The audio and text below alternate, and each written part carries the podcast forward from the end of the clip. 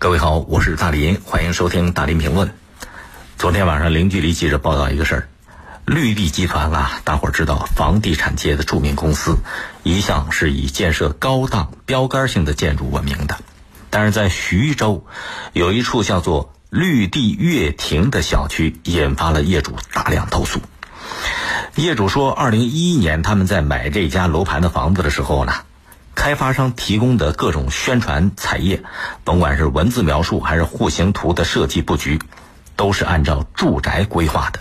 但是到二零一二年交房之后，办理房产证，大伙儿才知道，这处房子的性质竟然是办公。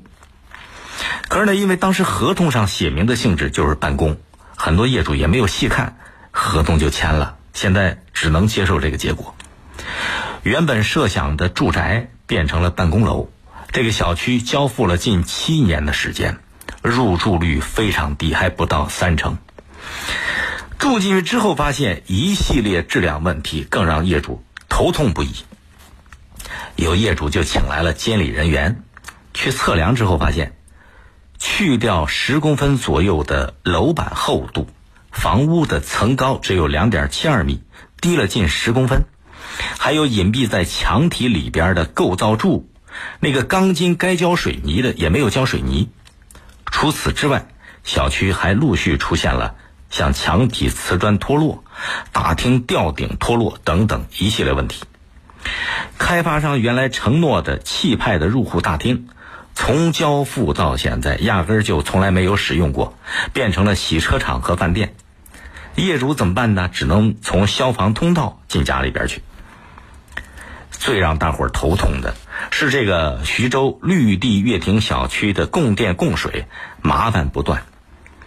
他那个房屋使用说明书上明确写着，供电和供水的方式是一户一表，但是交付了这六七年了，业主们使用的还是物业公司提供的电表和水表，不单是费用高，一旦发生了水电故障，都很难得到及时的处理。开发商本来应该给供电公司提供的材料也一直都没有提供，所以用电问题就一直在这儿久拖不决。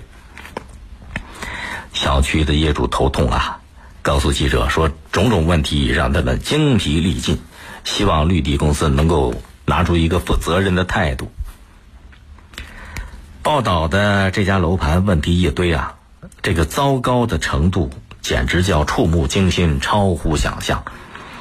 层高不合格，该浇的水泥不浇水泥啊，包括各种脱落、供电供水问题一大堆。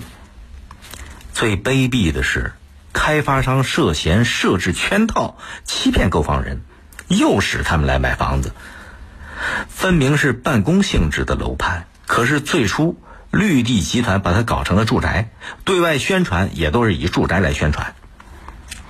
你还记得早些年啊？街头巷尾有一些骗局，尤其是那个卖哈密瓜的骗局，我印象特别深。他那瓜摊上啊，大牌子写着大字儿“哈密瓜一块钱一片儿”，摊子上很小的字儿还写着“小片儿一块，大片儿二十”。很多人不知道，一去拿，你看挺大的，一块钱一块，拿到手里边，后悔就来不及了。这时候你要不交钱，不交那二十块钱，各种恐吓威胁都来了。你说绿地集团的徐州这家绿呃绿地悦庭的这个销售方式，跟当年哈密瓜的那些骗局有什么不同啊？你用这种方式，把购房人辛辛苦苦挣来的血汗钱揣到自己兜里边，安心吗？晚上睡得着觉吗？购房人的确也犯了一个错误，错在哪儿？你签合同的时候没有仔细阅读那购房合同的内容。这个疏忽很要命啊！但是这种疏忽的存在是有原因的。大伙儿想一想，多少人在买房子的时候都是售楼人让在哪儿签名就在哪儿签名了，好多人没有仔细看那合同。为什么？因为大伙儿相信这些市场行为的背后有职能部门在监管，有法律在撑腰。更何况像绿地集团这种大企业、大品牌，它有它的公信力呀。可是谁都没想到。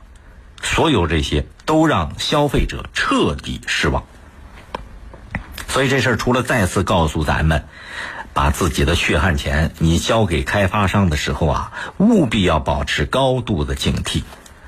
除此之外，还有几个问题啊，关于这家楼盘的问题得问清楚。首先，你想一想，开发商把办公性质的楼盘变成了住宅，大肆去宣传销售，这种行为违法不违法？违规不违规？需要不需要接受处理？该怎么样去处理这种行为呢？相关职能部门要有一个说法呀。再一个，这楼盘质量问题一堆。甚至存在重重安全隐患。